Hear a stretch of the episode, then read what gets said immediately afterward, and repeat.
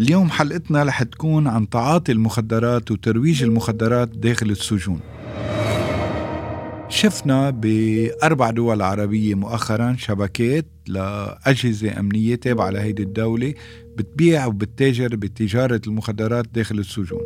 معظم السجون بالعالم بتواجه هيدي المشكلة. يعني إذا منجي من قارن الدول المتطورة اللي منعتبرها نحن خط أول بمواجهة آفة المخدرات، بتلاقيها بتعاني من مشكلة وظاهرة تجارة المخدرات وتعاطي المخدرات. أنا عندي شاب طلبت مني مؤسسة إعلامية كتير كبيرة إنه هيدا الشاب بدك تتبنيه كجمعية وتحط لي خطة علاجية من الصفر لنجاوزه، وعملت لهم خطة نطلعه مستشفى تأهيل، يرجع يتعلم، دبر له وظيفة، بيت، يتجوز، يجيب أولاد، حياة كاملة. يعني عملنا له تكاليف العرس، دبرنا له شغل، دبرنا له جامعة ببلاش، دبرنا له مدرسة ببلاش. هو قاصر.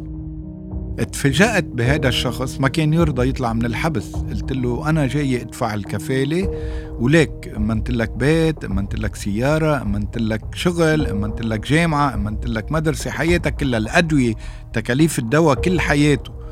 قال لي عم بعمل $400-500 هون بالسجن، مبسوط، عايش، تركني، ما بدي أطلع. قلت له شو؟ قال لي أنا بيع مخدرات داخل السجن وماشي شغلي، والشغل فق راسي وبينطروني هيدي مشكلة المخدرات داخل السجون.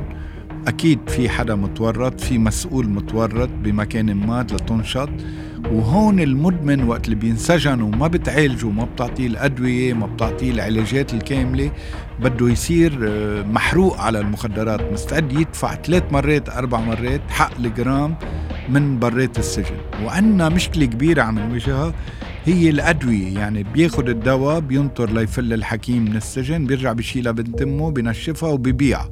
هذه مشكلة كتير كبيرة. جاد عملت دراسة مؤخراً مع رئيس جاد بكولومبيا إبراهيم حمصي، عنا نحن فرع لإلنا، مندوب لإلنا بكولومبيا.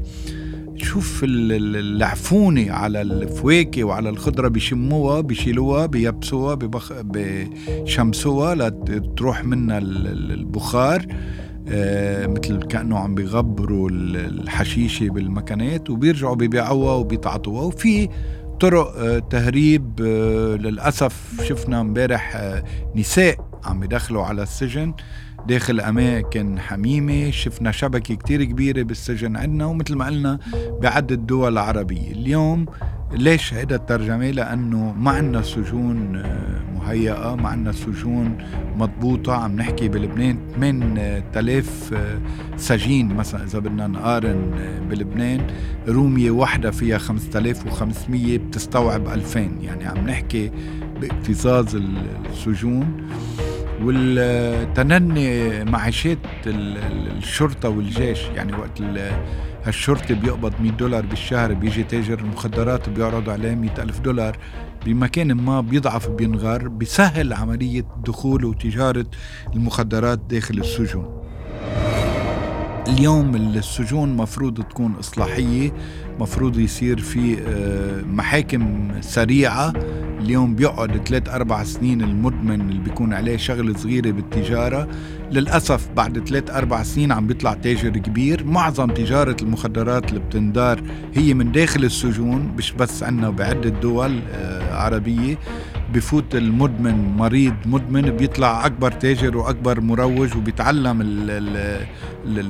الشر والقتل بالعكس السجن لازم يكون محل إصلاحي، لازم يتعلم مصلحة، لازم يستفيد من الدرس اللي قعد فيه بهال2 و3 سنين داخل السجن. رح نرجع نحكي بحلقة جديدة عن دور الأهل يلي هو كتير مهم، وهو أساس مثل ما حكينا بحلقات سابقة. الأهل هن 80% من المشكلة، هن الأهل. انطرونا، بتمنى على الأهل يركزوا على هيدي الحلقة، رح يكون فيها معلومات قيمة مهمة وضروري تستعملوها بحياتكم اليومية.